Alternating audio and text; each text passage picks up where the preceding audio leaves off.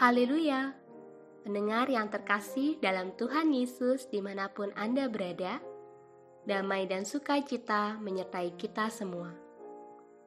Renungan Sau bagi Jiwa yang disajikan oleh Gereja Yesus Sejati berjudul Jalan Kehidupan dari Tuhan.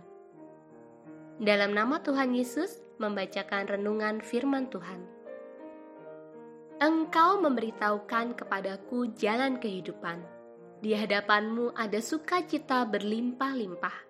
Di tangan kananmu ada nikmat senantiasa.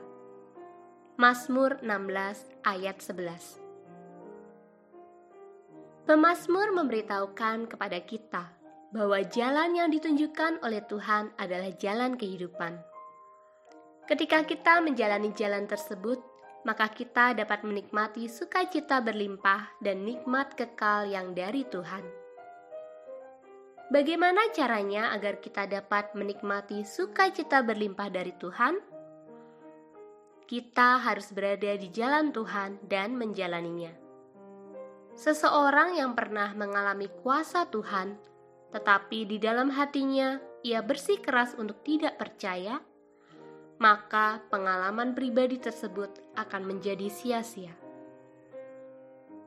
Sebaliknya, seseorang yang beriman pada Tuhan tetapi ia menolak untuk berjalan di jalan Tuhan ataupun melakukan ketetapan Tuhan, maka iman kepercayaannya pun menjadi sia-sia.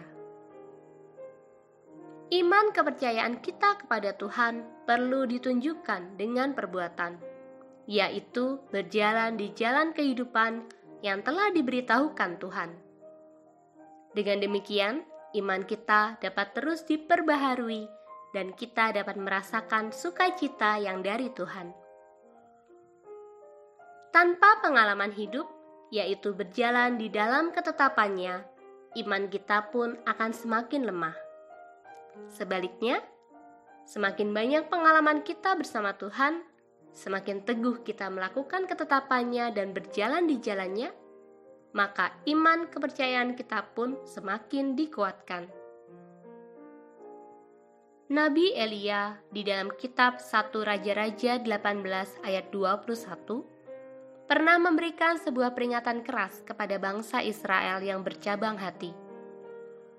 Berapa lama lagi kamu berlaku timpang dan bercabang hati? Kalau Tuhan itu Allah, ikutilah Dia, dan kalau Baal, ikutilah Dia. Tetapi rakyat itu tidak menjawabnya sepatah kata pun. Penulis kitab Satu Raja-Raja menceritakan bagaimana bangsa Israel telah menerima anugerah kemurahan Tuhan. Namun pada akhirnya mereka berbalik pada Baal. Tuhan mengutus Nabi Elia untuk memperingatkan bangsa Israel supaya kembali berbalik pada Tuhan. Itulah sebabnya Elia berkata, "Kalau Tuhan itu Allah, ikutilah Dia, dan kalau Baal, ikutilah Dia." Tetapi bangsa Israel sama sekali tidak menjawab Elia. Mengapa mereka berdiam diri? Sebab bangsa Israel tidak ingin membuat pilihan. Jika mereka memilih Allah, maka mereka harus meninggalkan Baal. Akibatnya, mereka akan menjadi berbeda dari penduduk-penduduk di sekitar mereka dan terancam akan dikucilkan. Mereka tidak menginginkan kondisi yang demikian.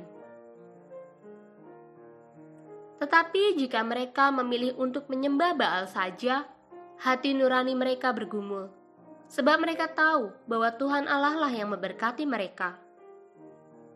Mereka tahu bahwa Tuhan Allah adalah Tuhan yang sesungguhnya. Itulah sebabnya mereka berdiam, tidak ingin memilih. Kadangkala kita merasa bahwa iman kita sedang lemah. Hal itu disebabkan bukan karena kita tidak mengenal Allah, melainkan karena kita berpijak di dunia, tempat jalan dunia, dan jalan menuju keselamatan. Kita menginginkan yang terbaik dari keduanya, Tuhan dan juga dunia. Padahal kita tahu bahwa Allah lah yang telah memberkati dan memimpin serta melindungi perjalanan hidup kita. Namun di sisi lain, kita masih mengingini kesenangan dunia dan kelimpahan yang ditawarkan oleh dunia dan dosa.